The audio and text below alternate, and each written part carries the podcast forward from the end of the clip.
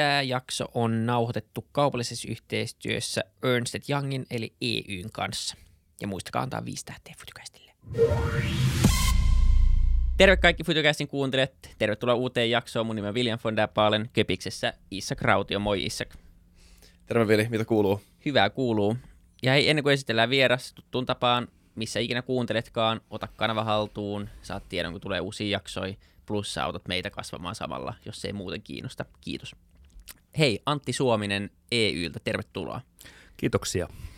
Meidän tota, ajatus tässä jaksossa tänään oli, oli niin pohtia yleisesti vähän, ää, tai Futucastin tarkoitus on ollut al- alun perinkin tuoda erilaisia uusia aiheita, joita ei ole käsitelty, ja, ja vähän niin kuin esitellä niitä meidän kuuntelijoille. Ja me ajateltiin ottaa ää, tilintarkastus yhte, yhdeksi aiheeksi, ja lähinnä myös niin kuin pohjustaa, että mistä on niin kuin kyse, mutta myös puhua siitä, että mitä siellä on tapahtumassa – minkälaista teknologiaa on tulossa, ja sitten vähän jotenkin sitouttaa sitä, tai sitoa sitä tähän niin vastuullisuuskeskusteluun ja näihin mittareihin, mistä puhutaan, niin, niin tälleen. Mutta tota, haluatko alkuun kertoa vähän itsestäsi ja, ja mitä EU tekee ja mitä sä siellä EUllä teet?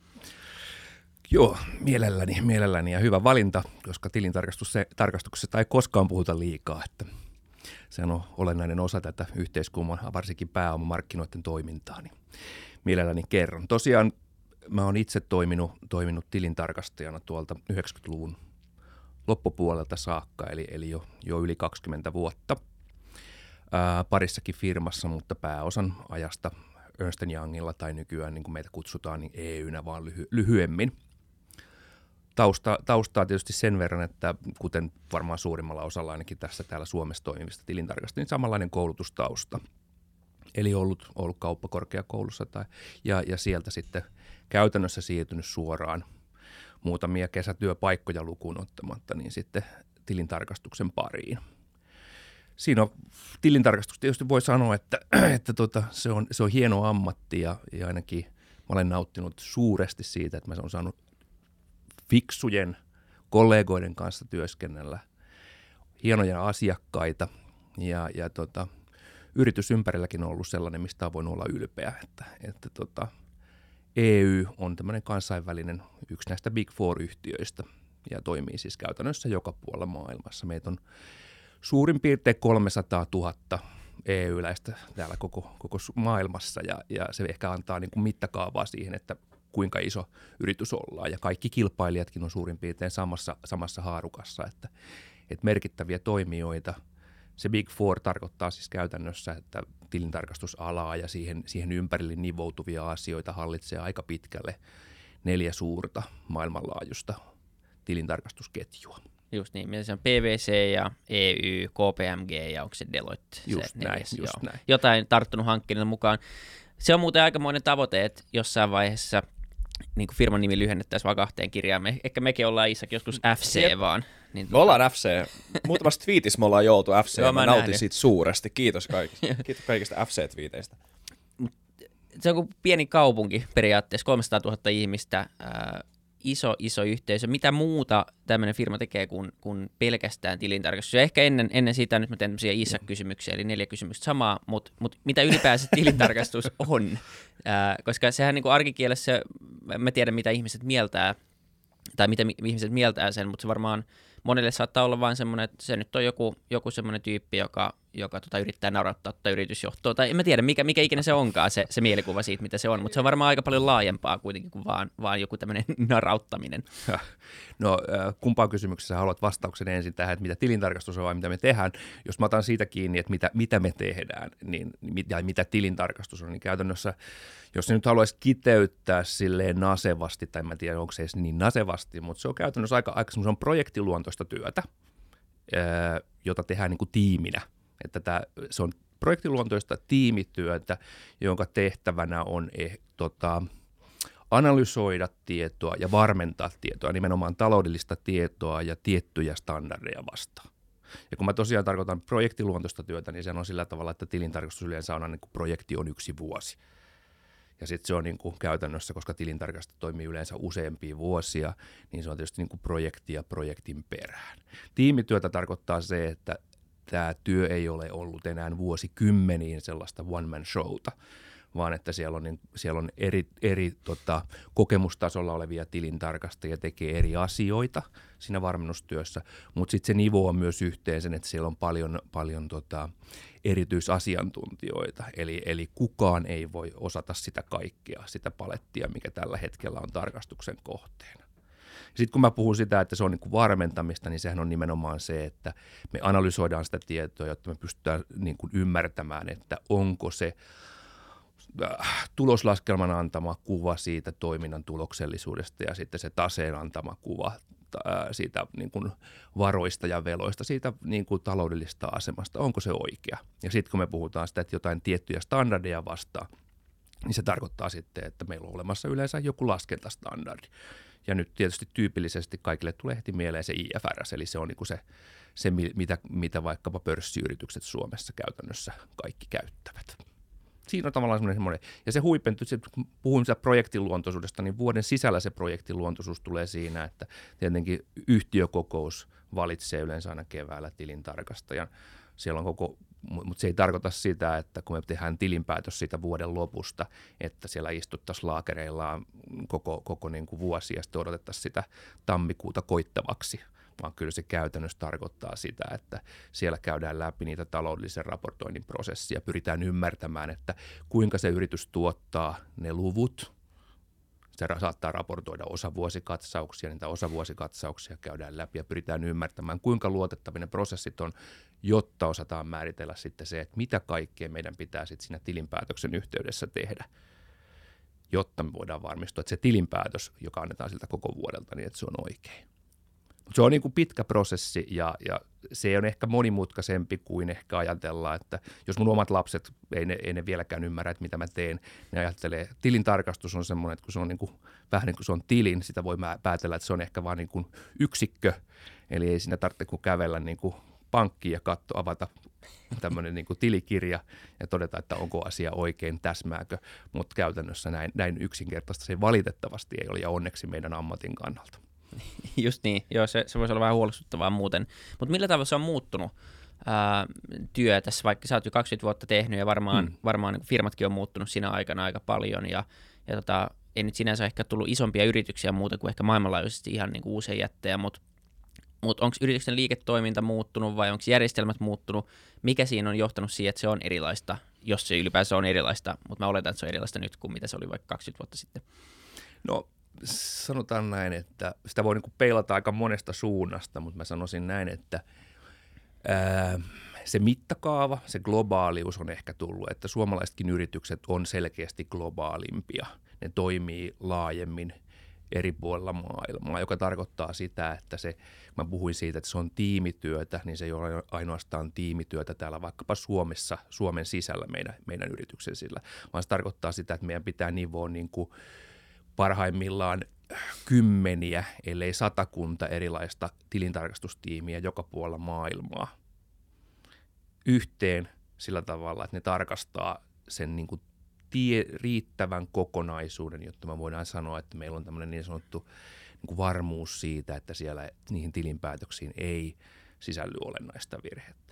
No se on niin kuin se tavallaan se henki, ihmiset, ihmiset siinä, niin se, tavalla, se on, se on niin kuin huomattavasti laajempaa se toiminta. No mitä muuta on tapahtunut, niin onhan nyt tietysti tapahtunut paljon kehitystä, muun muassa raportointijärjestelmissä. Jos me ajatellaan 20-30 vuotta sitten, niin ei, ei meillä ollut niin hyviä raportointijärjestelmiä. Erilaiset toiminnanohjausjärjestelmät suoltaa tietoa paljon. Ja, ja, ja, ja toisaalta sitten ehkä, ehkä niin kuin yksi isoin, mä puhuin siitä, että mitä meidän, meidän työssä, työ on, niin se on sitä tiettyä standardia vastaan peilaamista, että onko ne tilinpäätökset laadittu siten, kun se standardi nyt vaikka IFRS määrittelee. Niin IFRS tuli sitten vastossa 2000-luvun alkupuolella käytännössä pakolliseksi suomalaisille tämmöisille päälistan pörssiyhtiöille. Niin se on tietysti tuonut semmoista monimutkaista, että ennen, ennen kuin ajateltiin, että joskus silloin 90-luvun lopussakin se oli se kirjanpitolaki, ja kirjanpitolaki saa nyt muista kuinka moneen sivuun sen saa niin kuin niputettua, ja sen päälle se on sitten erilaisia kirjanpitolautakunnan tulkintoja ehkä siihen, mutta sitten taas äh, IFRS-standardit on semmoisen tiiliskiven paksuinen kirja, jota sitten tulkitaan vielä muutamalla muulla tiiliskivellä, joka tarkoittaa sitä, että siellä on vaihtoehtoja, monimutkaisuutta, se ei, se ei ole yhtään niin yksinkertaista. Se on niin kuin, siinä, on, siinä on yksi kulma, että miten voi sanoa, että miten tämä tilintarkastus on muuttunut. Mä meinasin ennen tuota vikalausta kysyä, että miten tuon IFRS-standardi voi kiteyttää, että mitkä on sen peruspilarit, miksi se on standardisoitunut ja universalisoitunut, mutta kuulostaa sitten, että ei voi vastata. No ei varmaan. Sanotaan näin, että eh, se on standardisoitunut, mutta siellä on aika paljon vaihtoehtoja. Eli, eli sekin on mm. se, että sulla on, sulla on eri, eri tilanteisiin eri vaihtoehtoja. Et jos sulla on standardi, mikä sanoo, että, että näin lasketaan, arvostetaan vaikkapa vaihtoomaisuutta, niin siellä, sielläkin on vaihtoehtoja. Se riippuu toimialasta, se riippuu tilanteesta, missä ollaan. Ja ylipäänsä saman alan yrityksetkin voi, voi tota, arvostaa asioita hieman eri tavalla, riippuen siitä, että miten he, miten he ovat päättäneet noudattaa IFRS-standardeja. Miten sitten, niin jos miettii ää, ihmisen roolia tässä kaikessa, jos me mennään kohti semmoista, tai puhutaan siitä, että, että raportointijärjestelmät on, on parantunut, meillä on standardit, vaikka mm-hmm. ne ei ole mm-hmm. ehkä niin selvästi niin suoria standardeja, joutuu käyttämään aika paljon tulkinnanvaraa. Nyt periaatteessa on niin kuin tietoa, joka mm-hmm. standardoidaan raportointijärjestelmän kanssa, ja sitten sitä pystyy peilaamaan jotain olemassa olevaa standardia vastaan, niin voisiko joku väittää tässä, että ihmisiä ei tulla tarvii jossain vaiheessa tämmöiseen työhön, että tämä on vaan tätä, niin kuin jossain vaiheessa koneet tekee, jolloin, jolloin niin kuin voidaan minimoida ikään kuin tämmöinen eh, ihmisvirhe tästä, ja, ja sitten se on vaan jotain, joten niin kuin, niin, koneet vaan tarkastaa ja antaa jonkun lausunnon. Vai onko se sitten sitä enemmän, että tota, nimenomaan tarvitaan niitä ihmisiä tulkitsemaan, mutta että se kone tulee ehkä, ehkä sitten sinne niin kuin alemmalle tasolle puhuit, että ne tiimit on, että siellä on paljon eri, eri senioriluokkaa olevaa, että siellä on paljon mm-hmm. nuoria, sitten siellä on niitä, jotka on tehnyt kauan, niin, niin onko siinä sitten riskinä, että se, se ottaa esimerkiksi nämä entry-level-työpaikat, eli, eli ne, jotka tulee suoraan koulusta, jotka tekee varmaan ainakin monessa paikassa investointipankeissa tai juristifirmoissa, niin tehdään aika paljon tämmöistä manuaalista perustyötä, etsitään tietoa, tehdään sopimuspohjaa, tämän tyyppistä asiaa. Ähm, joka on niin kuin, eli ikään kuin toimitaan vähän kuin tämmöisenä ihmistietokoneena, niin onko sitten riski esimerkiksi, että, että tota, ei kannata enää opiskella tilintarkastusta tulevaisuudessa? No mä voin lohduttaa näin alkuun, että mä en ainakaan näe tällä hetkellä sitä vaaraa, että jos opiskelet tilintarkastusta tai pohdit sen, sen opiskelua, niin kyllä mä väittäisin, että sille tulee olemaan, olemaan niin kuin jatkossakin työtä. Työ totta kai muuttuu, mutta meillä on aika harvoja töitä, jo, joissa, joissa kuviteltaisiin, että se olisi nyt samanlaista tai sanotaanko 20 vuoden päästä samanlaista kuin se on nyt, koska ei se ollut 20 vuotta sittenkään samanlaista. Öö, sitten jos mä mietin, perustelen vähän sitä, että minkä takia se tilintarkastus tulee olemaan jatkossakin tärkeä osa, osa niin kuin liike-elämää, niin mä sanon, tai taloutta, niin on se, että, että pääomamarkkinat on käytännössä, ne vaan kasvaa ja paisuu ne on niin, niin tärkeät, kaikki on oikeastaan nivoutunut toisiinsa. Niin me ollaan puhuttu vaikka näistä pankki, pankkien tilanteesta, että pankit on, on käytännössä hyvin läheisesti yhteydessä toisiin, vaikka ne käytännössä kilpaile, kilpailevatkin. Eli yhden ka- pankin kaatuminen johtaisi varmaan useampien pankkienkin kaatumiseen. No ja, ja, ja se, mitä mä tarkoitan sitä, että mikä tilintarkastuksen tehtävä on, niin se on oikeastaan varmentaa sitä tietoa, mitä siellä pääomamarkkinoilla käytetään päätöksenteon pohjana. Se on sitä niin kuin se, se riippumattomuus. Ehkä siinä alussa, kun mä puhuin siitä, että mitä se tilintarkastus on, niin yksi asia, mikä sieltä unohtui, on nimenomaan se, että se riippumattomuus. Eli joku taho, joka ei ole mukana siinä itse tiedon tuottamisessa – niin varmentaa sen ulkopuolis- ul- ulkopuolisena ja sanoo mielipiteensä siitä, että olemmeko me samaa mieltä. Ja sitä kautta ne kaikki muut tahot, jotka käyttää sitä tietoa, mutta jolla ei ole pääsyä niihin yksittäisiin transaktioihin, mitä siellä taustalla vaikka on, niin voi luottaa siihen tilinpäätökseen, minkä se yhtiö la- laatii. No jos puhuit siinä, siitä, että puhuit siitä, että no tuleeko tämä kone, koneet poistamaan entry-levelit. Ei varmastikaan tule poistamaan. Mä näkisin enemmän sen, sen ää, tietokoneen tämmöisen niin kuin digitaalisuuden, että mitä, miten se vaikuttaa, niin se tulee vaikuttaa ehkä positiivisessa mielessä. Ää, positiivisessa siinä mielessä, että, että oikeastaan se työn mielekkyys todennäköisesti kasvaa. Ne, ne entry-level tehtävät on yleensä semmoisia asioita, että niitä voisi, jos sä oot 20 vuotta sitten te, 20 vuotta tehnyt alaa, niin sä et välttämättä niin, ole niin kiinnostunut niistä asioista, että siellä on niin semmoista normaalia prosessien läpikäyntiä, sen toi, liiketoiminnan ymmärtämistä, miten, me, miten niin kuin transaktiot generoituu osaksi sitten tilinpäätöstä. Mutta sekin on, se on niin tärkeä asia oppia, koska se on kuitenkin osa sitä, sitä tilintarkastajan polkua siihen niin kuin seuraavalle tasolle, jotta voit ottaa haasteellisempia tehtäviä. Se, miten koneet tulee todennäköisesti vaikuttaa siihen, ne, ne helpottaa sitä työtä.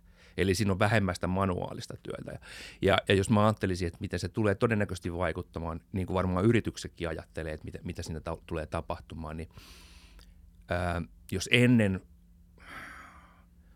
siinä käytet, se, se työ siellä talou, talouspuolella oli sitä, että 70, 70 prosenttia sanotaan, tai 80 prosenttia valitsi se oikea luku, oli sitä, että tehtiin sitä manuaalista työtä ja sitten se 20-30 prosenttia oli sitä, sitä, että okei, oli oikeasti aikaa miettiä, että mitä nämä tarkoittavat, ovatko nämä oikein. Niin todennäköisesti kun nämä toiminnot automatisoituu ja, ja tota, ää, saadaan valmiimpaa niin kuin pureskeltavaa tietoa. Se ei ole niin pelkkää dataa, että sun pitää koota se, vaan koneet kokoaa sen. Niin se ehkä kääntää sen toisinpäin sillä tavalla, että, että oikeasti 30 prosenttia, 20-30 prosenttia menee siihen, että sitä tietoa oikeasti manipuloidaan tai, tai niin kuin kootaan. Ja sitten sulla on oikeasti aikaa 70 prosenttia – käyttää siihen analysointiin ja sen niin kuin ymmärtämiseen, että onko, tämä, onko nämä luvut oikein ja, ja tavallaan sen edelleen hyödyntämiseen. Eli, eli käytännössä se tarkoittaa siis sitä, että, että oikeasti käytetään aikaa enemmän siihen, mistä todennäköisesti syntyy enemmän arvoa – sekä sille tilintarkastajan asiakkaalle, mutta ihan samalla tavalla tämä sama trendi on siellä, siellä asiakkaan puolella, eli ne asiakkaatkin kykenevät hyödyntämään paremmin sitä tietoa ja saa siitä enemmän irti. Mä en tiedä vastasinko mä ihan kaikkea, se oli niin pitkä kysymys, mutta mä, mä väittäisin, että tosiaan niin kuin entry-leveleitä tulee jatkossakin olemaan kaikissa Big Fourissa, koska se on käytännössä niin kuin must, sun pitää tulla sinne, kukaan muu ei kouluta. Jos me ajatellaan, että mikä Big Fourin rooli loppujen lopuksi on tässä taloudessa, niin, niin se on käytännössä sellainen, että me ollaan merkittävä semmoinen ensimmäinen työpaikka. Meille kaikkien ei ole koskaan tarkoituskaan välttämättä jäädä töihin, koska eihän meidänkään, muuten me oltaisiin paljon suurempi kuin se 300 000 EU-läkin. Mutta mut me ollaan tärkeä kouluttaja ja meiltä saa semmoisen perusymmärryksen siitä, miten yritykset toimii mitkä ne prosessit siellä taustalla on, jotta se taloudellinen raportointi niin kun saadaan ylipäänsä aikaiseksi. Niin. Joo, tuosta mun piti sanoakin, että mun käsittääkseni se rooli on, että siinä on niin paljon itsear- itseisarvoakin siinä, että näitä entry-level duuneja on olemassa ihan niiden työtehtävienkin ulkopuolella. Mm-hmm. Öö, ja, ja, ja, Mutta mut kuitenkin siis, koska tilitarkastus kuuluu tähän samaan eh, isoon keskustelun aiheeseen siitä, että miten automatisaatio ja robotisaatio muuttaa tulevaisuuden työtä. Ja tästähän on niin, kuin niin monta näkemystä, kun on ihmisiä, mm. joilla on mielipiteitä tästä. Ja, ja se ei tarkoita tietenkään, että kaikkien mielipiteet on yhtä hyviä, mutta kuitenkin, että se on keskustelun aihe, jota nuoret varmaan joutuu miettimään. Ainakin kyllä mä oon miettinyt tätä aika paljon, että mitä, mihin kouluttautua ja mihin suuntaan mennä, että, että ketä vastaan kilpailla, haluatko kilpailla homo sapiensia vai tietokonetta vastaan. Mutta tota, mut, ö, miten te ylipäätään niin tämän vastauksen ulkopuolella ajattelette tätä niin kuin, ö, automatisaatio ja robotisaatio ja ylipäätään prosessien tehostamista ja että miten se tulee muuttaa tilitarkastus toimintaa ja ehkä sitä organisaatiossa ympärillä muutenkin. Mä en tiedä, kysyykö saman kysymyksen eri sanoilla nyt, mutta tota, tulkitse mitä haluat. Niin lähinnä ehkä, että missä vaiheessa se on jo nyt, että tota, kyllähän se niin. varmaan on jo tullut ö, osaksi duunia, niin kuin varmaan monellakin muulla alalla. Joo mä vastaan, aloitan tämmöisellä poli- poliitikon vastauksella, että hän kiertää kaukaa. kaukaa. Ensinnäkin sä puhuit siitä, että tota, ähm, että onko mitään hyötyä enää opiskella niin, niin tavallaan tätä asiaa, niin on totta kai. Joo. Ja, ja, ja se, että varmaan siinä oli vähän sitä samaa kysymystä kuin mitä William kysyi tuossa, mutta mut, äh, mä näkisin näin, että ähm, se – entry-levelin osaaminen, mihin sen pitää keskittyä, niin todennäköisesti he opiskelevat jatkossa erilaisia asioita. Eli totta kai niin kuin tämä digitaalisuus, data-analytiikka, prosessianalytiikka, tekoäly, kaikki mitä, mitä me voidaan niin kuin luetella näitä asioita, niin asettaa uusia vaatimuksia, mutta se nyt ei ole varmaan mikään yllätys. Mä luulen, että, mm. että 20 vuoden päästä, 25 vuoden päästä, niin kukaan ei edes mieti sitä, että pitääkö, pitäisikö, pitä, olisiko pitänyt opetella jotain muuta, kun kaikki käytännössä opettelee sitä. Se on ihan sama, että oletko sä opiskelemassa kauppakorkeakoulussa tai, tai opiskelet sä jotain niin kuin vähän humaanimpaa ainetta tai opiskelet sä niin kuin, ää, TKKlla diplomi-insinööriksi. Todennäköisesti sä opiskelet, ne on niin itsestään selviä asioita, mitä ihmiset tulee tarvitsemaan silloin. Eli, eli, eli periaatteessa me kyllä, et, nykyisillä taidoilla tai niillä taidoilla, mitä mä olen opiskellut koulussa silloin joskus, en mä muista koska se oli, niin niillä ei tulevaisuudessa pärjää, mutta sen takia munkin pitää opiskella näitä.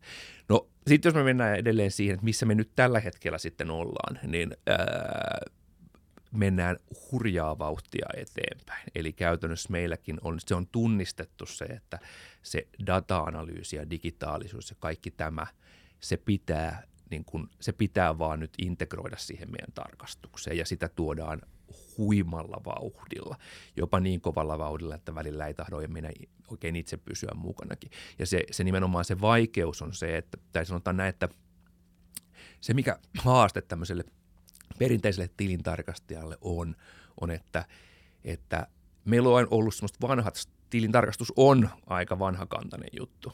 Ja se, mikä on niin kuin iso hidaste – tämmöisen digitaalisuuden ja data-analyysien ja vastaavien tuominnissa. Nyt täytyy juoda vähän.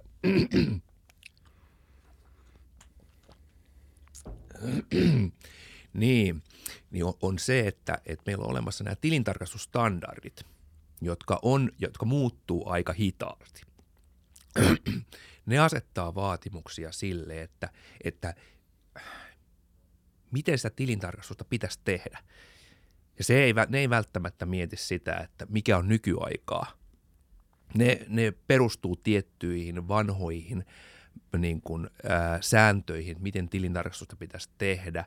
Ja, ja mä luulen, että tässä on kova työ me, me saatettaisiin mennä jopa nopeammin eteenpäin tässä digitaalisuuden ja data-analytiikan ja vastaavien hyödyntämisessä, jos standardit antaisi siihen oikeasti mahdollisuuden. Mä veikkaan, että, että tässä on, se on ensinnäkin se, että nämä standardit on, ne on ää, kansainvälisiä, mutta sitten niitä kehitetään niin kuin myös ää, kotimaisella tasolla. Ja niiden pitäisi oikeastaan, oikeastaan muovautua siten, että, että ne soveltuisi A, isojen globaalien yritysten ta- ta- tarkastukseen, mutta sitten meillä on olemassa paljon pieniä yrityksiä, jotka on tilintarkastuksen kohteena Suomessakin, ja Suomessa nimenomaan ää, leimallisesti niin todella pienetkin yritykset tilintarkastetaan. Ja silloin tavallaan sinne tulee se ongelma, että miten nämä kaikki niin kuin saadaan yhdistettyä. No nythän käytännössä se varmaan ajautuu jollain aikavälillä siihen, että meillä on olemassa standardeja, joilla tarkastetaan suomalaisia pienyrityksiä – tai ylipäänsä pienyrityksiä ja sitten niitä suuryrityksiä.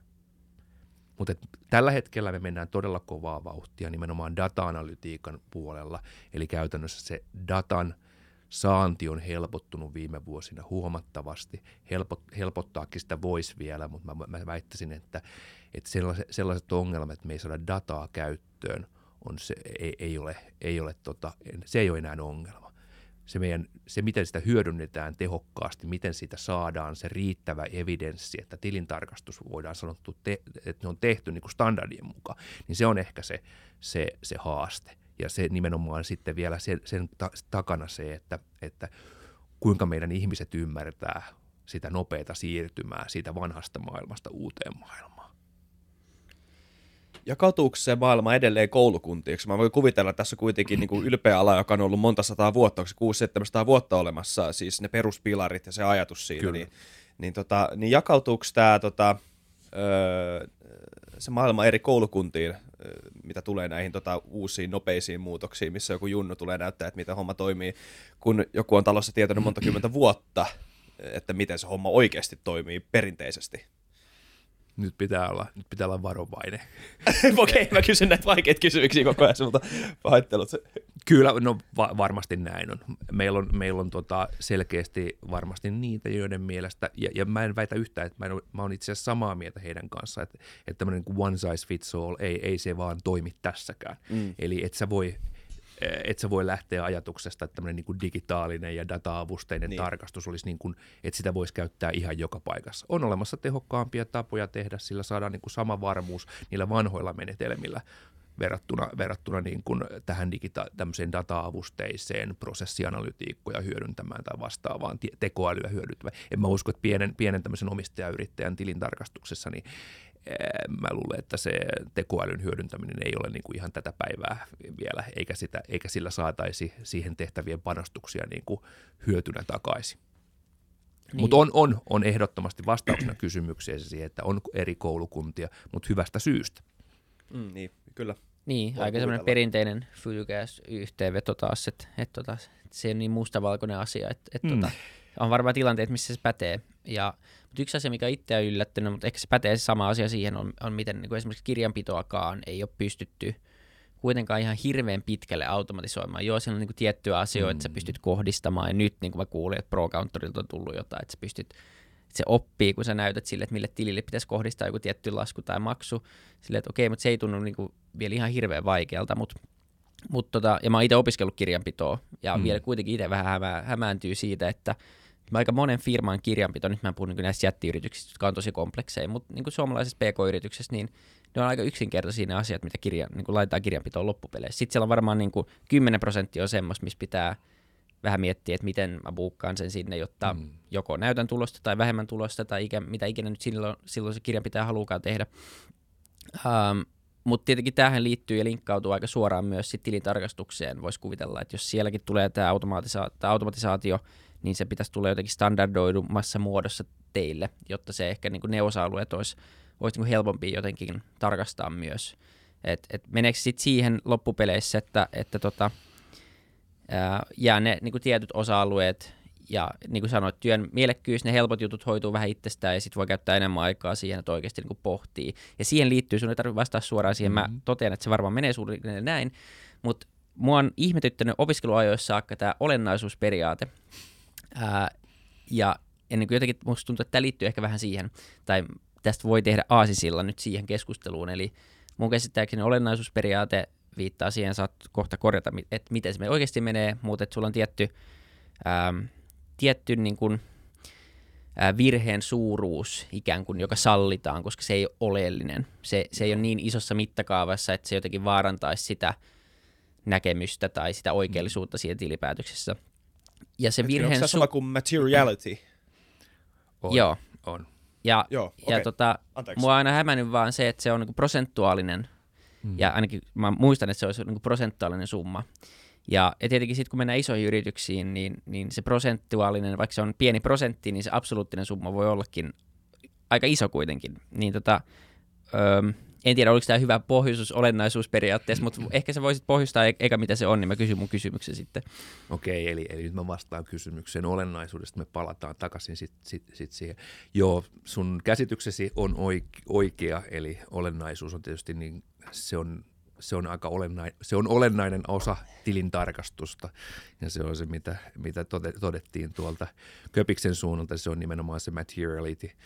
Eli, eli se on käytännössä, miten sen tiivistäisi. Se voisi tiivistää niin, että se on, se on, se on sellainen summa, joka, joka voisi niin kuin perustellusti ajatella, että jos tilinpäätös on virheellinen sen verran tai sen ylittävän summan, niin sen sijoittajan, rahoittajan tai jonkun muun tilinpäätöksen käyttäjän käsitys tai johtopäätökset siitä yrityksestä voisi olla, niin kuin se voisi olla toinen. Yleensähän se lasketaan tietysti niin kuin normaalilla toimivalla yrityksellä, se on tulos, tulosperusteinen, se voi olla vaikka tuloksesta ennen veroja joku tietty prosenttisumma, siihen nyt ei ole mitään, mitään niin kuin perussumma, sääntöä, että mitä se voisi olla, se vaihtelee varmaan vähän, vähän tota, äh, Big Foureittainkin tai tilintarkastajittain. Mikä se haitari suunnilleen on, no, vai että ihmiset saa niin käsityksen No jos me ajatellaan vaikka tämmöistä toimiva, normaalisti toimiva yritys, kannattava yritys, niin se voisi olla vaikka 5 prosenttia ää, tuloksesta ennen veroja tai, vai, tai liikevoitosta. Eli periaatteessa se olisi se summa, joka ajatellaan, että, että voisi vaikuttaa sitten niin kuin olennaisesti siihen sijoittajien käsitykseen siitä yrityksestä ja sen, siitä, että mitä se voisi tulevaisuudessa olla. Että tulevaisuuttahan siihen, siihen pörssikurssiin vaikka listayhtiöillä on hinnoiteltu, mutta se vaan kertoo se, se olennaisuus sitten, että et, et, et, niin kuin tavallaan historiaa, historiaa peilaten, että, että antaako se historiastaankaan oikeata kuvaa. Ja tietysti niin kuin siellä taustalla on se, että me tiedetään tämä niin kuin tilintarkastuksen olennaisuus, olennaisuus ja tilintarkastus, siihen voisi yhdistää vielä sitten, että tähän on niin kuin reasonable assurance, niin kuin suhteellinen, niin kuin kohtalaisen niin kuin varmuuden tuottavaa toimintaa. Eli me tunnistetaan välittömästi aina, että me ei, me ei koskaan löydetä kaikkia virheitä ja sen takia me mietitäänkin, että jos meillä on olennaisuus, se voi olla se 5 prosenttia, niin me suunnitellaan me, se työmme sillä tavalla, että myös pienemmät virheet havaitaan, hieman pienemmät, koska käytännössä sun pitää suunnitella se työ, että siellä on aina olemassa joku tietty summa, 25-50 prosenttia, jota me ei koskaan havaita, koska me ei tarkasteta kaikkea. Just niin.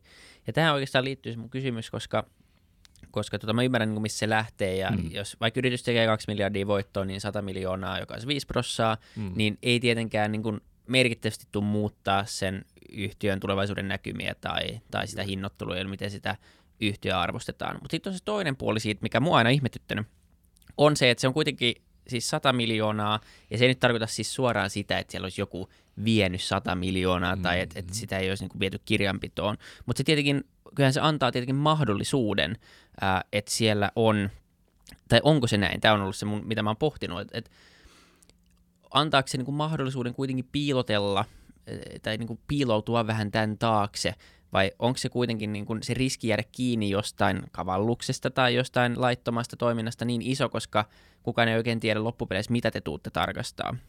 Ää, niin, niin tavallaan tämä on vaan mietityttänyt itse, että, että on, kuitenkin on isoja firmoja, jotka tekee absoluuttisesti myös tosi paljon voittoa, mm-hmm. jossa on niin kuin tiety, tietynlainen niin kuin mahdollisuus, vaikka niin kuin jos, jos firma tekee 10 miljardia voittoa, se, että sieltä puuttuu miljoona jostain, niin se on niin kuin, se tuntuu, että se on oikeasti aika vaikeasti nimenomaan havaittavissa niin ää, ja nyt ei tarvitse kantaa siihen, että niin kuin huijaako isot, isot firmat, mutta lähinnä vaan, että onko tässä tämmöinen niin riski, ainakin niin kuin teoreettisella tasolla, että, että näin voi käydä ja tämän, tämmöisen periaatteen taakse pystyisi niin kuin ikään kuin piiloutumaan vähän?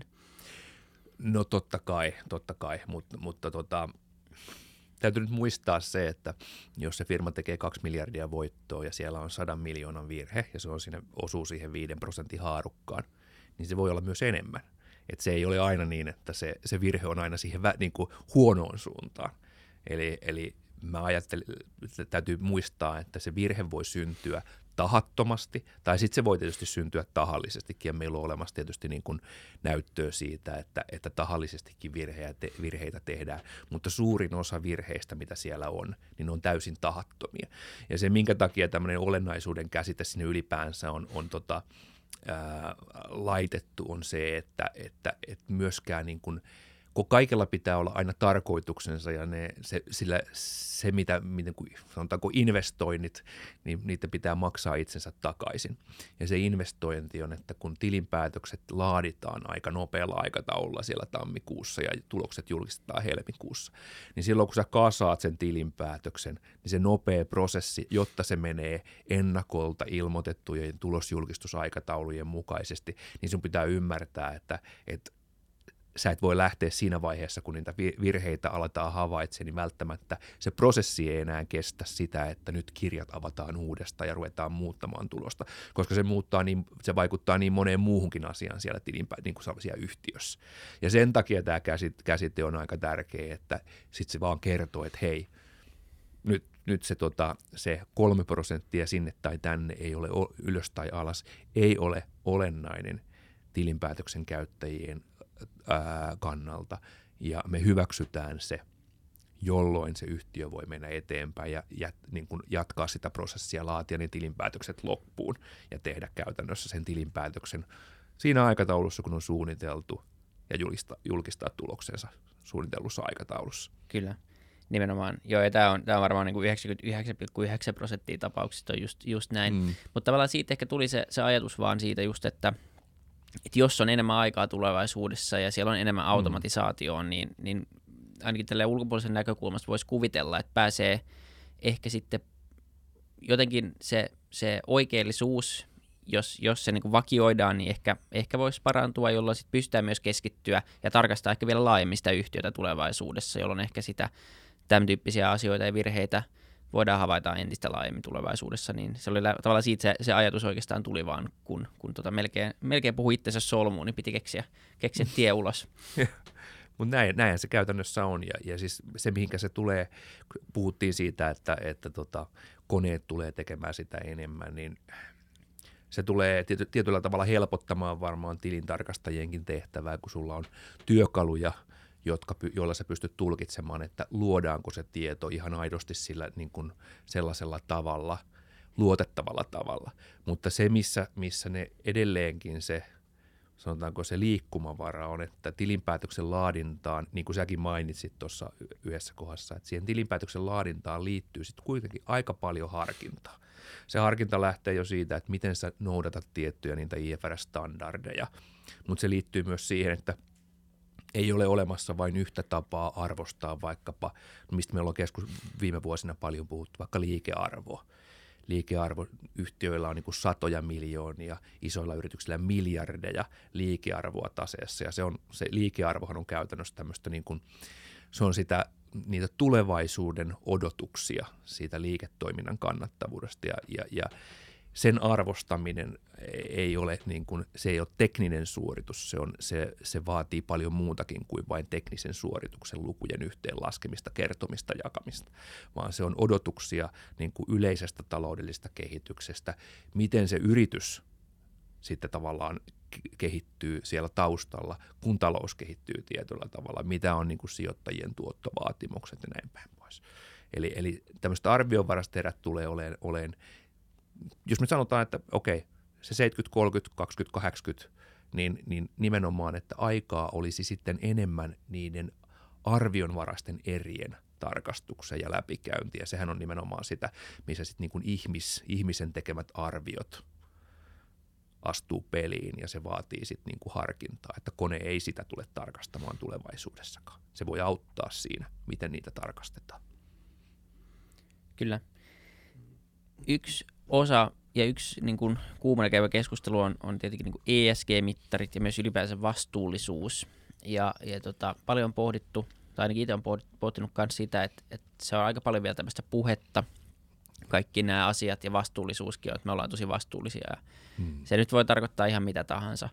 Ää, ja moni firma myös oikeasti on yrittää olla vastuullisia ja, ja yrittää, yrittää muuttua, mikä on hyvä asia. Ää, mutta tota, onko mahdollista, että tämän tyyppiset mittarit – mä juttelin Suomen asiakastiedon kanssa kuukausi takaperin, ja niillä oli tulossa niin kuin tiettyjä mittareita ja niin kuin tiettyä ulkopuolista ikään kuin objektiivista dataa mm-hmm. siitä, että mitä yritykset faktisesti tekee tällä vastuullisuussaralla, ja ne alkaisi niin kuin myymään sitä tietoa, koska heidän bisnes on myydä tietoa. ja se oli aika mielenkiintoinen ajatus, että, että joku pystyy oikeasti niin kuin keräämään, tietenkin siitä eri kysymys, mitkä ne mittarit on ja, ja näin poispäin. Mutta onko mahdollista, että nämä jotenkin tulisi osaksi tilintarkastusta vai voiko ne olla sitten ihan, ihan äh, kuitenkin joku vapaa-valintainen tai erillinen prosessi siitä, mitä nämä yritykset tällä hetkellä tekee?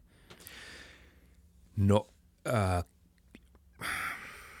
tällä hetkellähän se on aika, aika vapaa-valintaista, mutta meillä on ollut paljon puhu, puhetta siitä, että tämmöistä integroidusta raportoinnista, ja jotkut, jotkut menee kovempaa siihen suuntaan, toiset vähän hitaammin. Mä väittäisin näin, että kyllä, kyllä tota, tämä tulee olemaan todennäköisesti osa sitä raportointia, että nämä ESG-asiat tai siis tämmöinen kuin, uh, sustainability-asiat, niin ne tulee olemaan olennainen osa sitä tilinpäätöstä. Ja jos katsoo, että mitä tämä kehitys on, esimerkiksi me tarvitsee ottaa niin kuin viimeisen 12 kuukauden kehitys, niin se on se huomio, mitä se on saanut, niin on niin merkittävä, että ei tarvitse olla mikään – alan asiantuntijakaan ymmärtääkseen, että sen merkitys, sen yrityksen niin kuin perustelu sille, että se yritys ylipäänsä saa jatkaa toimintaansa, niin todennäköisesti avainosassa tulee olemaan tämä tämmöinen sustainability-raportointi ja se, siinä tulee niin kuin siihen samaan tilanteeseen kuin sen taloudellisen raportoinnin kanssa. Yhtiö voi kertoa asioita ja, ja sen niin kuin julki, yleisön on tarkoitus, on ne sitten sijoittajia, on ne rahoittajia, ää, ihan meitä Matti Meikäläisiä, niin meidän tehtävä on luottaa siihen, mutta miksi me luotettaisiin, jos, jos ei sitä kukaan riippumaton taho varmenna? Ja varmaan todennäköisesti se, se riippumaton taho voi olla tilintarkastaja tai sitten se voi olla, olla tota, se voi olla joku toinen taho, mutta tässäkin tulee aina, tulee aina se niin kustannushyöty – että kuinka monia erilaisia raportteja yrityksen pitää tehdä ja kuinka monien erilaisten tahojen kanssa sen yrityksen pitää käydä näitä keskusteluita ja pyytää niitä varmennuslausuntoja. E, e, yksi vaihtoehto on todennäköisesti se integroitu raportointi, jossa sitten, jossa sitten tilintarkastaja joutuu varmentamaan myös tämän taloudellisen tiedon. Olis, olisin suorastaan ihme, ihmeellistä, ihmeissäni, jollei tämä kehitys ää, menisi hurjaa vauhtia eteenpäin ja että tämä tämmöinen niin kuin, äh, tilintarkastajan suorittama varmennus niin käytännössä tulisi pakolliseksi. Ja mun mielestä EUlta on tullut tässä Joo, juuri, on juuri, juuri näitä tota, äh, esityksiä tämän, osa, tämän osalta. Ja, ja ne on, ne on yllättävänkin niin kuin miten se on ambitious, eli aika nopeat, nopealla aikataululla tulee tapahtumaan. Kyllä, joo, tästä puhut, tässä, tämä on tosi uusi ala, ei ole mitään samanlaisia standardeja kuin varmaan perinteisessä kirjapidossa on paljon erilaisia standardeja, joilla on erilaiset tarkoitusperät. Öö, kuinka paljon te ylipäätään teette duunia tämmöisten tota, ESG-raportointistandardien kanssa tai ylipäätään tämmöisen niin kuin, integroituneen raportoinnin kanssa? Kuinka iso osa se on sitä duunia?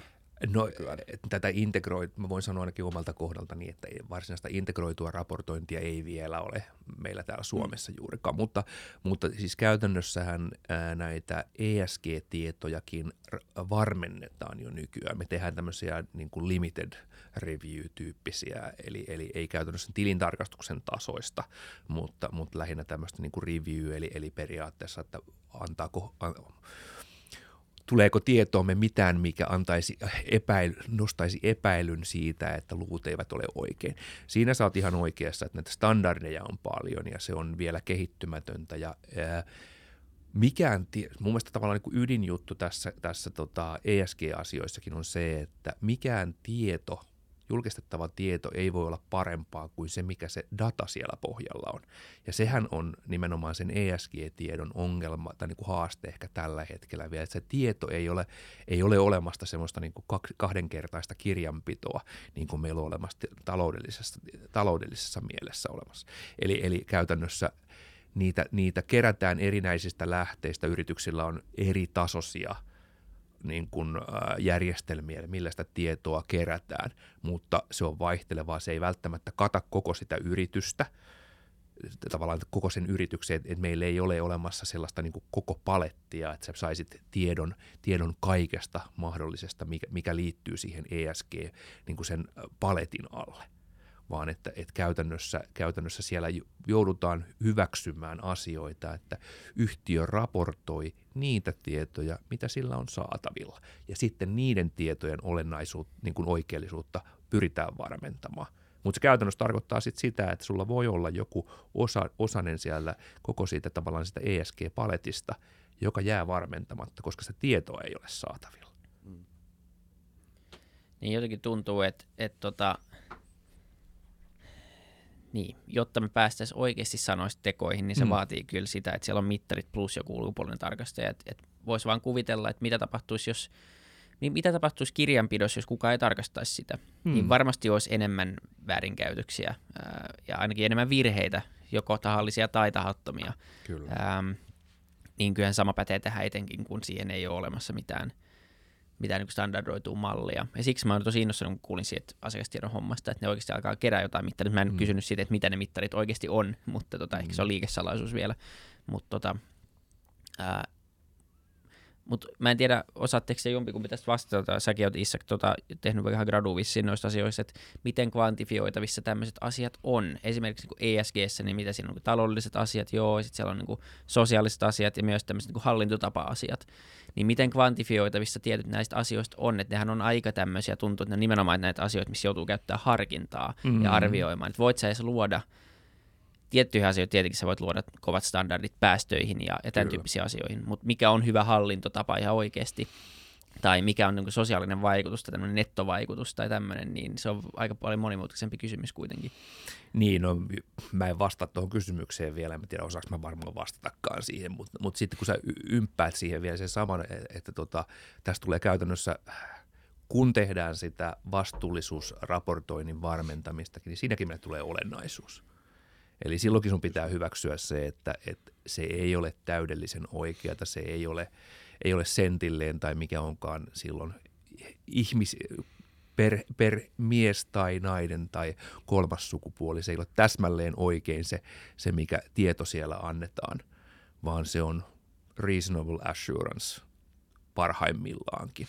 Ja, ja tota, mutta edelleenkin, niin, niin mä sanoin, niin se lähtee kaikki siitä, että, että se annettava informaatio ei voi olla koskaan parempaa kuin mitä se lähtödata. Ja se lähtödatan puuttuminen nimenomaan se, mistä puhuit, että jos, se, jos ei ole olemassa, ei ole olemassa kirjanpitoa siitä asiasta tai, tai jotain muuta tapaa rekisteröidä niitä asioita, niin eh, kyllä me ollaan aika haasteellisessa tilanteessa.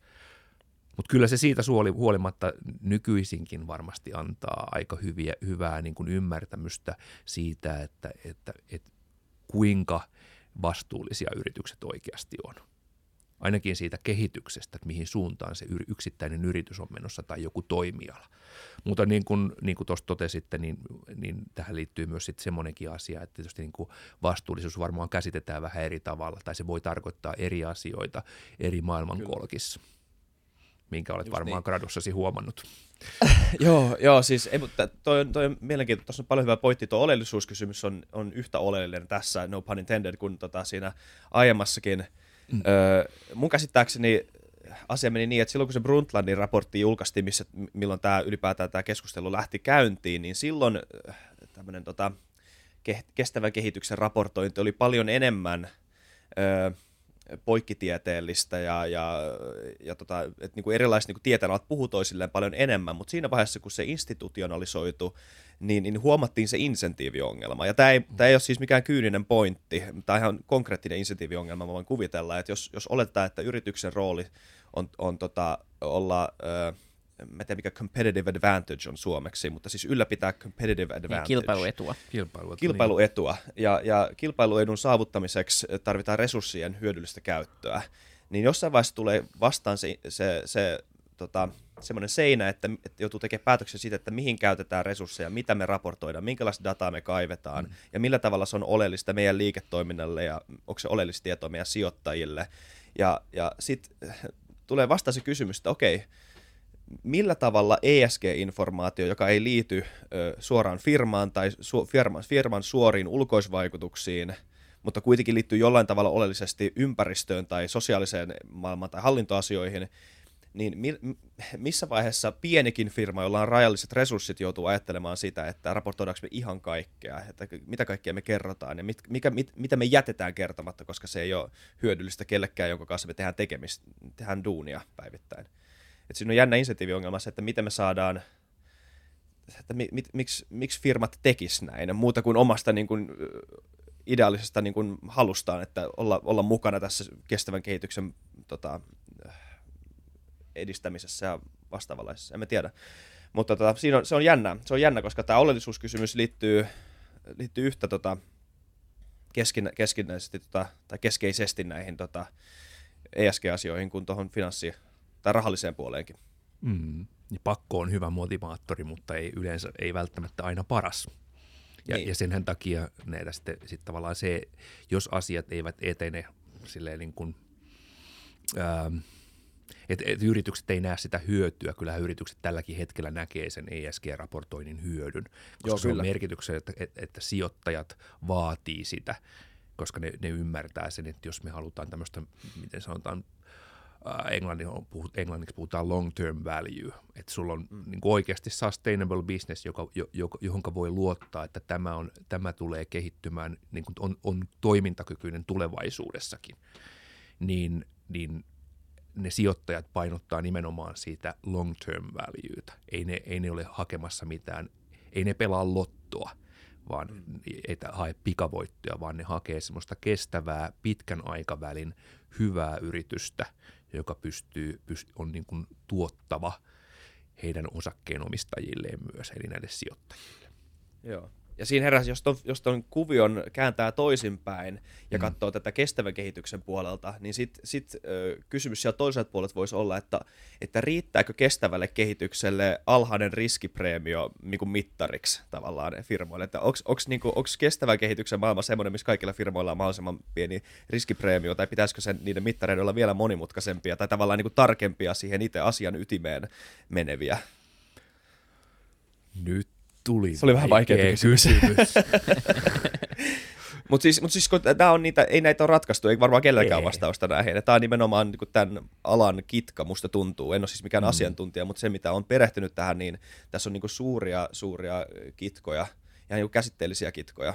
Et koska ei me, ei me loppujen lopuksi tiedetä vielä, mitä kestävä kehitys on. Ei, varmaan tiedetäkään, mutta toisaalta niin kuin me, se me varmaan kaikki ymmärretään, että se on varmaan aika, aika olennainen osa, että Joo. aika vaikea ymmärtää että, tai kuvitella, että yritykset, jo, joille se ei olisi tärkeää, että ne oikeasti meidän mielestä olisi, olisi tota, niin kuin houkuttelevia työpaikkoina. Haluaisitko sinä mennä työ, niin kuin töihin yritykseen, jonka tehtävänä on niin kuin ää, saavuttaa mahdollisimman suuret voitot osakkeenomistajille polkemalla ihmisoikeuksia jossain maassa, missä, mihinkä, sille, mihinkä si, siihen on annettu mahdollisuus. No et varma.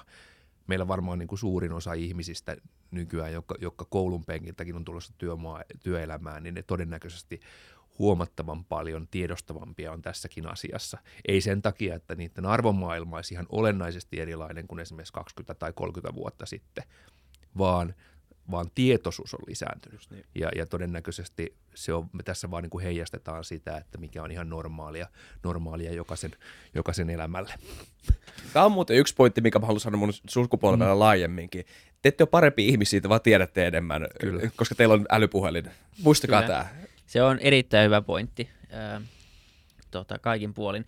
Ehkä viimeisenä pohdintana kysymyksenä, niin äh, niin, ollaan puhuttu tästä Big Fourista mm. monta kertaa tänään, ja se on oikeasti aika, aika Big Four äh, yhteensä. Niin, en tiedä miten, miten suurta osaa markkinoista hallitsee nämä isot firmat, mutta aika suurta osaa varmaan. Ja, ja sitten vielä vissiin menee sille, että pitää vaihtaa tilintarkastaa aina tietyn niin kuin X vuoden jälkeen, ja se on vähän tämmöistä niin kuin asiakkuuksien niin kuin passaamista firmalta toisille. Äh, luuletko että niin kuin tämä teknologinen muutos, tämmöiset ehkä uudenlaiset ESG-mittarit, vastaavat trendit, ää, saattaa tuoda jotain uusia pelureita markkinoille. Ää, ja ja onko tämä Big Four enää olemassa neljän vuoden päässä valioliikankin Big Four on, on muuttunut tässä, niin, niin onko tässäkin, onko tässäkin mahdollisuus siihen vai onko nämä firmat niin hyvillä pelipaikoilla ja niillä on ne asiakkuudet, jotka on tietenkin se arvo, mm. ää, niin, niin pystyykö ne tavallaan ylläpitää tämmöistä tilannetta? Ää, ei, mikään ei varmaan estä sitä, että markkinoille tulisi, tulisi uusiakin toimijoita. Ja eihän siis tosiasiaan, että onhan nyt tilintarkastusketjuja tai, tai niin kuin on useampia kuin Big Four. Totta kai Big Fourin niin kuin osuus varmaan on tämmöistä globaaleista tilintarkastuksista. Varmaan, varmaan me ollaan lähempänä 100 prosenttia kuin 50 prosenttia. Ää, mutta tosiasia on se, että mm, – mitenköhän mä sanani nyt laittaisin. semmoisen niin kun, mä puhuin, sitä, tai mä en sanonut sitä välttämättä tässä missään vaiheessa, että tilintarkastus on kuitenkin, se on palveluammatti, ainakin niin minä sen asian näin, ja, ja, ja samaan aikaan kun puhutaan palveluammatista, niin se on aika lailla mulle itselle se on, vaikka, vaikka tänne tulee enemmän tietokoneita ja, ja tekoälyä ja kaikkea muuta, se on kuitenkin työskentelyä ihmisten kanssa – se on työskentelyä meidän, meidän tiimien kesken Suomessa, ulkomailla, mutta se on työskentelyä meidän asiakkaiden kanssa.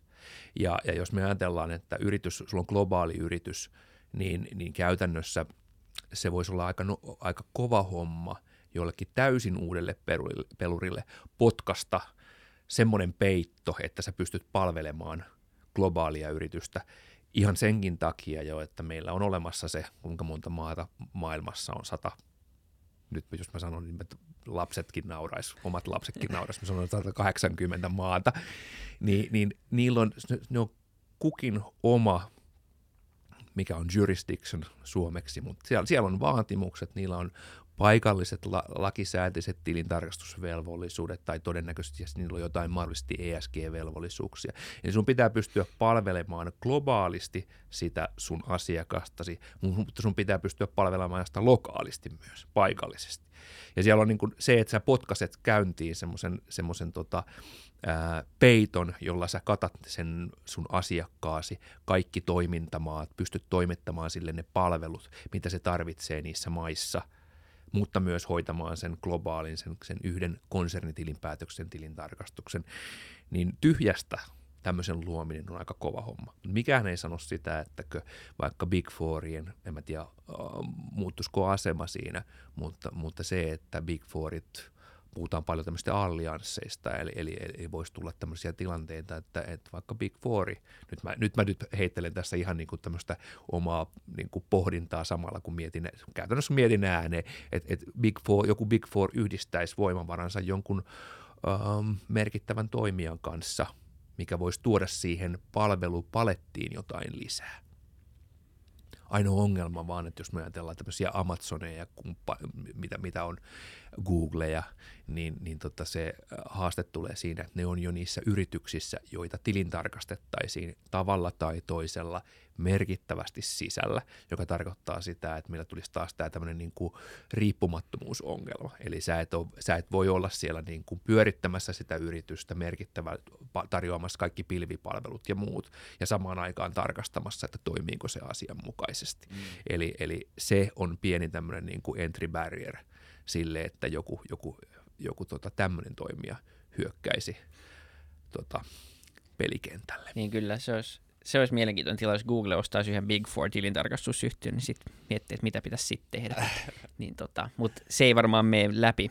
Meillä on kilpailuviranomaisia ja muita. Mutta onhan muita. Meillä, olisihan meillä muitakin vaihtoehtoja. Niin. Kyllähän tuolla varmasti nimenomaan nämä toimijat, jotka on niin kuin, ää, panostaa tekoälyyn, data-analytiikkaan, prosessianalytiikkaan, robotiikkaan, you name it, niin todennäköisesti heillä on varmaan kiinnostusta tavalla, voisi olla kiinnostusta tavalla tai toisella olla tuossa mukana. Jos, se, jos ei se ole riittävän kannattava, niin ei niitä sitä kiinnosta. Mm. Just näin. Kiitos tästä. Tämä on ollut valaiseva Kiitos. keskustelu, vaikka jotain tiedettiin asiasta etukäteen, mutta niin kuin mm. todettiin taas, niin hyvinkin vähän. Niin, niin tota, kiitos vierailusta. Oli mukava tulla. Kiitoksia. Kiitos kaikille Kiitos, katsojille, katsojille ja kuuntelijoille kanssa. Ja, ja tota, palataan ensi jakson merkissä. Palataan. Mores. Moi moi.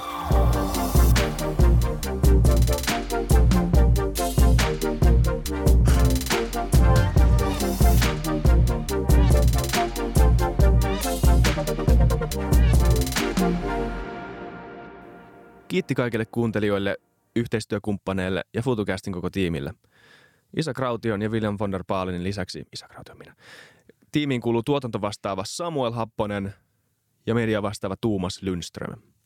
Ja kiitos Niko Noanalle tästä upeasta tunnaribiisistä, joka on mukana Lululandissa. Seuratkaa mitä somessa nimimerkillä FutuCast, millä tahansa podcast-alustalla ja niin ja saa arvostella. Mielellään. Thanks. Moi moi.